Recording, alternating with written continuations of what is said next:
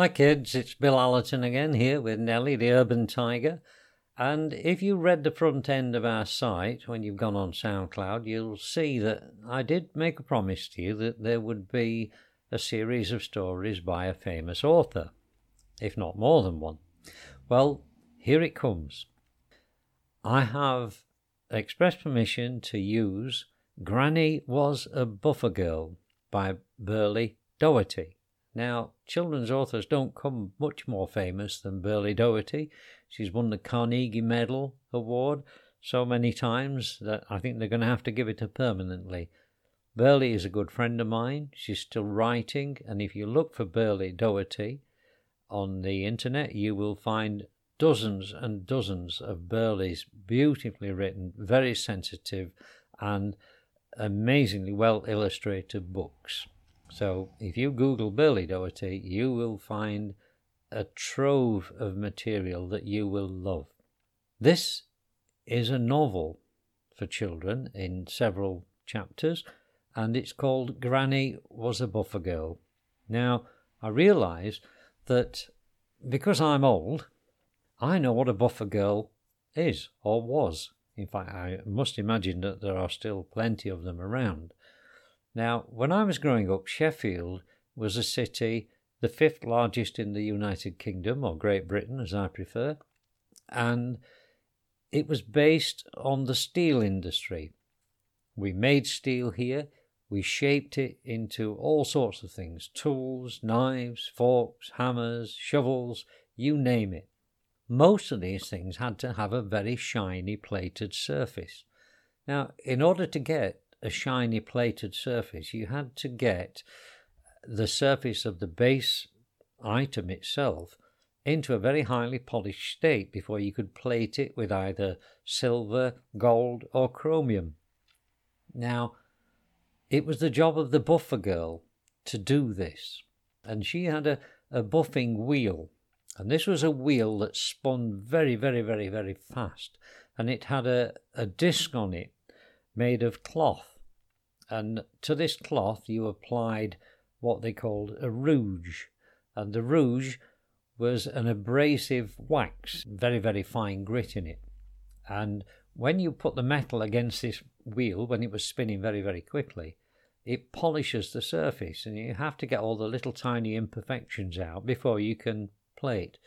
Now, Berlie's granny was a buffer girl, but I have to tell you that my mother my dear old mum was a buffer girl. And I remember my mum coming home from work absolutely black because it was a very, very dirty, noisy job. And these ladies used to stand at the wheel and they used to wear heavy shoes because there were hot metal about on the ground. And they used to wear an apron that covered them all the way down. And their hair was tied in a, a piece of cloth like a turban and they wore a piece of cloth over their face as a mask because no one provided masks and things in those days. There wasn't a lot of health and safety around. And my mother's fingers used to be very black and from the from the rouge on the wheel and the metal filings that used to come off when they were polishing. A lot of these things that they were polishing used to get very hot and my mother's finger ends were always very hard from working with very hot metal very close to a, a buffing wheel. Now, just in case you wanted to know what it sounded like, I have here a recording of my own buffing wheel, which I'm playing to you now in the background. You'll hear it start up, and you'll hear me polishing a blade.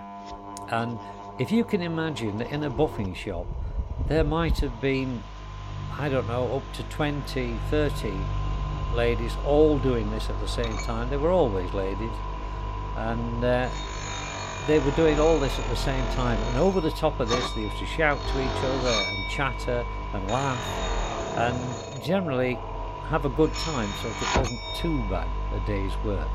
Now, here's the buffing wheel. I'll let it come up louder now, and you can hear just what it sounds like, and just imagine that there are 20 of these going at the same time.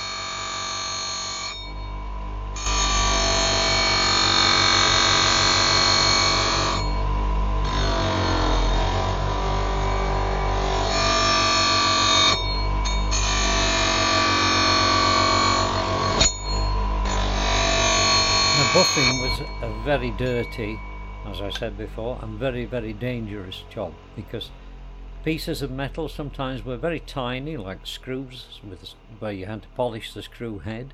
For instance, like hacksaws. If anyone knows what a hacksaw is, they, they all have a little screw that holds the blade in place, and they all had to be polished before they could be chrome plated. These were very hot and these used to burn your fingers. And if they slipped from your finger, they could go round with the wheel and come back and hit you, and they would hit you very hard. So it was not a very nice job at all. So that's what a buffer girl was. And my mother was one, and unfortunately, it was probably one of the lower paid jobs in any engineering factory, mainly because women did it. But that was the way things were back then in the 50s and 60s. So now you know what a buffer girl is. So when Berlie starts telling his story about Granny was a buffer girl, you will understand what this lady did. Granny was a buffer girl, written and read by Berlie Doherty. Chapter 1 Celebrations. Hurry up, Grandpa, I shouted. We're celebrating tonight. Grandpa waved. He hadn't heard what I'd said. He was playing bowls with the old people. He'd known some of them nearly all his life. He nursed his bowl as he waited to roll it, then he stepped forward onto the black disc, hitching his trouser leg as he bent his knee, and showing an incongruous flash of red sock. When he'd released his bowl, he stood with his feet turned in and his veined hands dangling free, as a child might, watching as it whispered over the soft turf, and smiling when it clocked against the jack. I moved away from the green, hurt suddenly to see how old he was. The sky was rushing to early sunset. The clouds were tinged with apricot.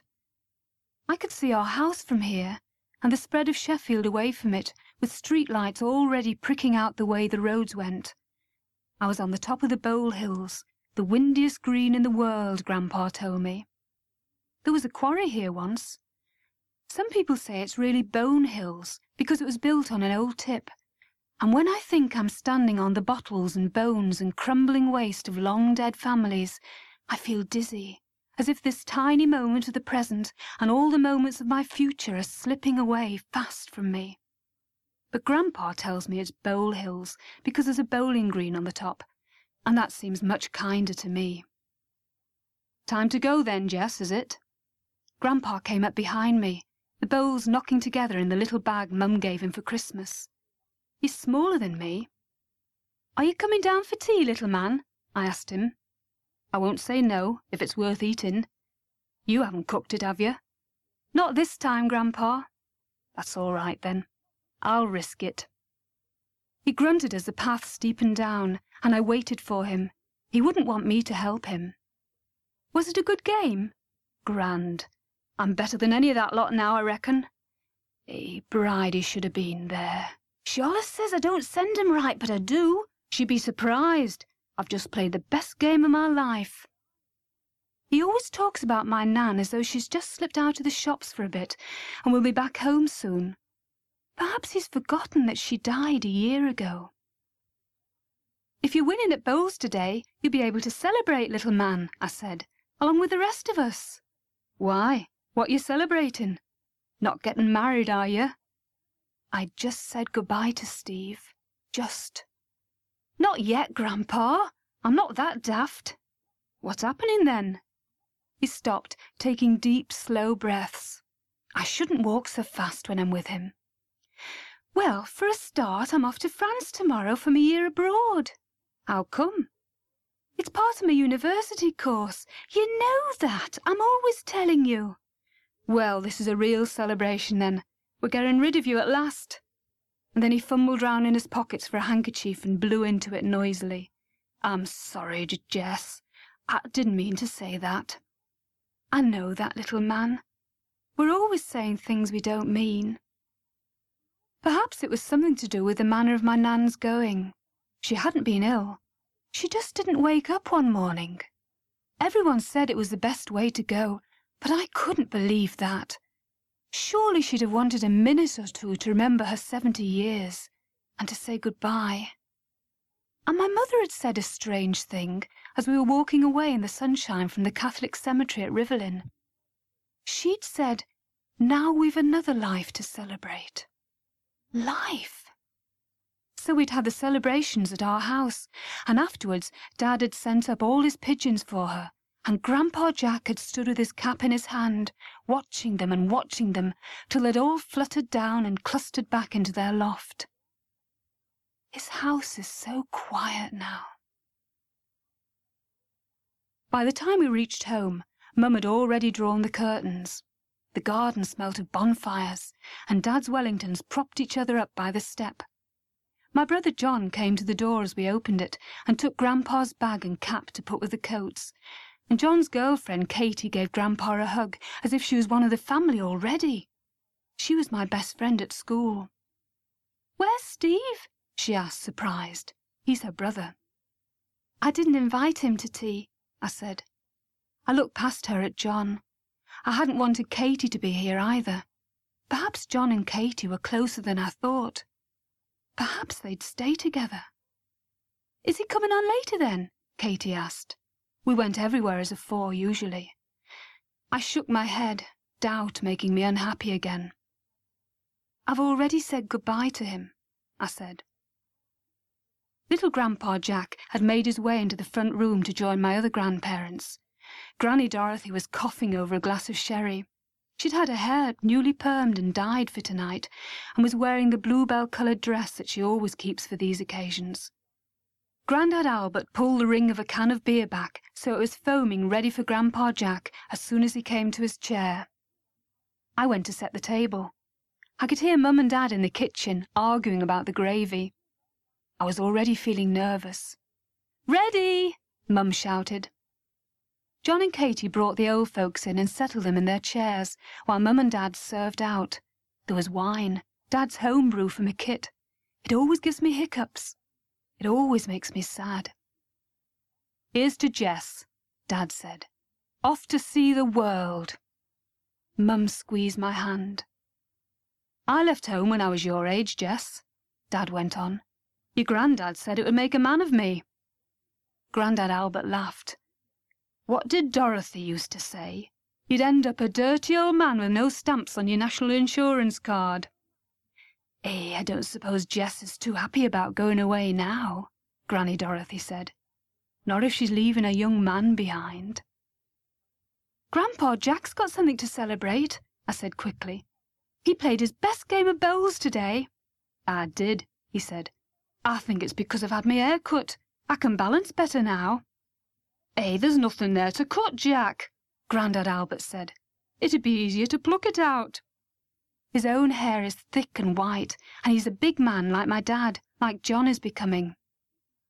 If we're boasting today, them's my chrysanthemums on the sideboard. Look at them, big as your fist. His flowers are the colour of marmalade, heavy and sullen. Like lions, he said. Beautiful. Granny! She was coughing again, wheezing and spitting into a handkerchief. It took her a long time to get over this bout, but she came up smiling. I shouldn't drink wine, she said. It goes straight to me windpipe. What are you celebrating, Granny? Celebrating? She held out her glass for Dad to fill again. Mum frowned at him. Well, getting our Louie into a home, I suppose, if you can call that something to celebrate. I know she'll be better off there, but I still feel it's a terrible thing to do to her. I do, Albert. It's no good arguing. I've only got one sister now, and I feel as if I've let her down. That awful marriage she had. She's only had five years to enjoy herself. Go on, Michael, fill me glass, fill it up. Dad pulled a face at my mum and did as he was told. Anyone want to know what I did today? he said. I ran as far as Rivelin Dams. That's the furthest I've ever done. I think I'll go in for the Sheffield Marathon next June. I think we'll join you, Dad, said John. What do you think, Katy? The look she shared with him excluded all of us. Better than sitting down doing nothing all day. It gets you, running does, Dad warned them. It's like a fever or a drug. Eh, I might have a go myself, said little Grandpa Jack. I've heard of chaps older than me doing marathons. I cleared away the dirty plates and stood in the kitchen listening to their chatter and laughter. Dread lay in the hollow of my stomach. I wished they'd get this bit over with and get on with the important thing. This was their ritual, a gentle nursing back towards the old bad memory. I could hear Katie's laughter among the rest. John must love her then to have brought her tonight. I wasn't ready to share it with Steve yet. Maybe that was how you could tell whether you really loved someone or not. I'd said goodbye to Steve at the bottom of the Bowl Hills just before I'd set off to fetch Grandpa down. He'd been on his bike, bending down to me because he was so much taller than me and because the wind was playing havoc with our voices. Can I come to the station to see you off tomorrow? he'd said. No, I'd rather you didn't. You're glad you're going, aren't you? Course I am. I'm excited. You know what I mean. Away from me. You're glad. I'll be home for Christmas, I reminded him, helpless. I don't know why I hadn't been able to say goodbye to him. It was nothing to do with wanting to hurt him. You'll find someone else by then, he said quietly, not looking at me, and then he drove his pedals down and rode off head down into the wind. I'll ride, Steve. I'll see you soon, I shouted. I was a snake, shedding its skin, a glistening fleshy thing, a jewel in dark grass. I shuddered, thrilled, scared. I don't know if you'd call mine a celebration or not, Mum was saying as I took the tray of ice creams in. I've been offered a full term supply teaching. If it's anything like the last school, I'd rather not have it. Money's good, though, on supply, Dad said, and his look said, you should be glad of any job these days. But that's all it's worth at a school like that, the money. There should be more to it than that, especially with a job like teaching. Like growing flowers, said Grandad Albert. I know, Josie. There's some jobs you can't put a price on, not when you love doing 'em. Money's a bonus. I hate the stuff, Granny Dorothy said. Money, it rots you. We never had much of it, and I'm glad. I wanted to be rich once upon a time. Not now. You hadn't much chance marrying me, Albert laughed. It's not money that matters anyway. It's your health, said Katie. That was because she was an outsider and didn't know how we do things in our house and what all this chatter was about.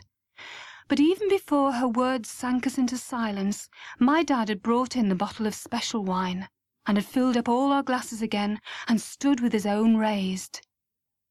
Don't let's forget the birthday celebration, he said, smiling with the mood of the party talk, his traitor voice low and thick. Let's drink to Danny.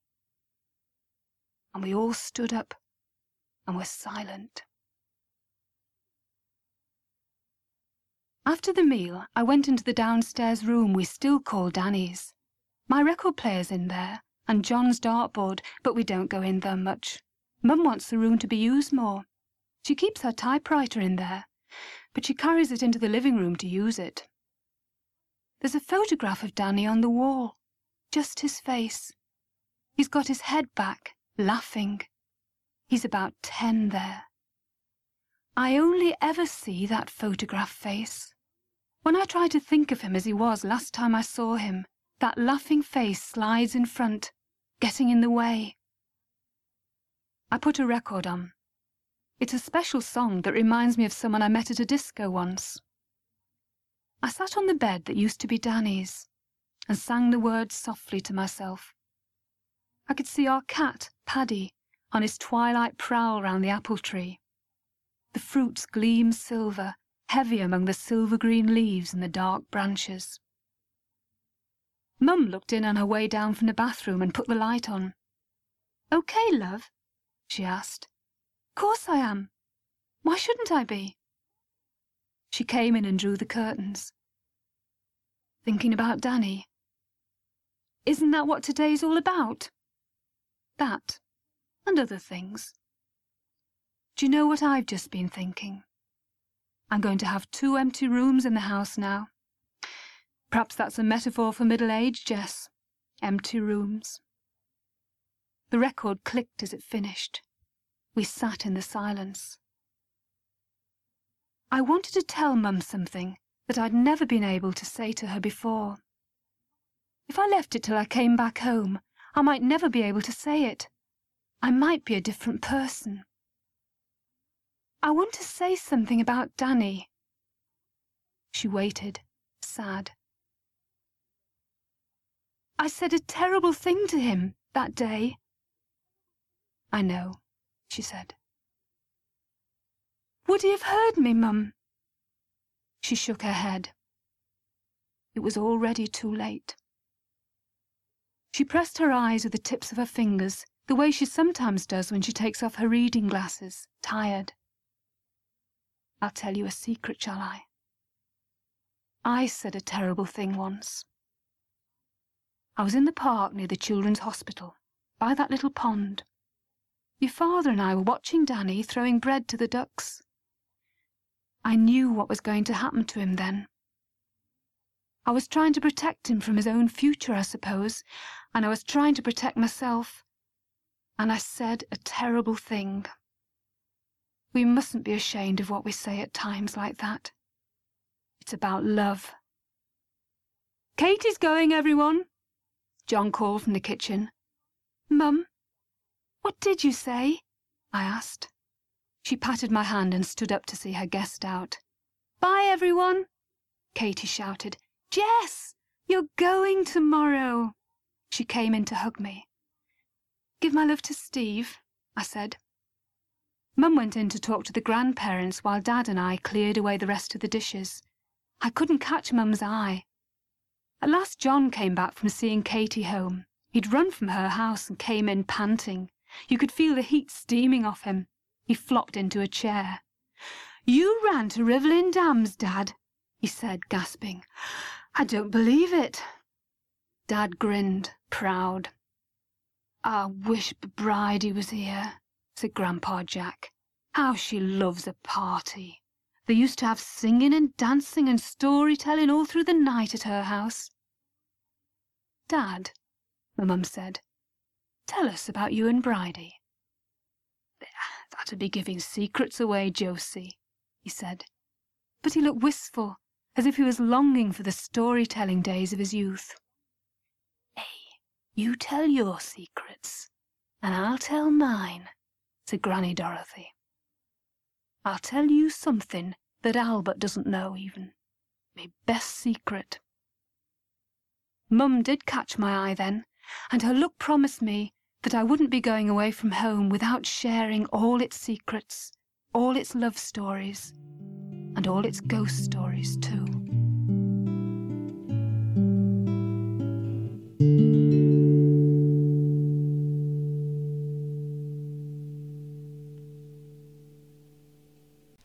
Well, that's the end of chapter one of Granny Was a Buffer Girl. I hope that's given you a taste for it. Chapter 2 will be coming up in a week's time, and I'll tell you a little bit more about the background history of an industrial city like Sheffield. And it's a history worth knowing because it's always good to know where you come from. So if you're enjoying these stories that I'm putting out, don't forget to tell all your friends, your parents, put it out on Facebook, Twitter, tell your school if you think uh, your school might like it, and let's start a community. So don't worry, there are plenty more stories to come. But that's all for this week. So it's a goodbye from me and a from Nellie. Bye bye.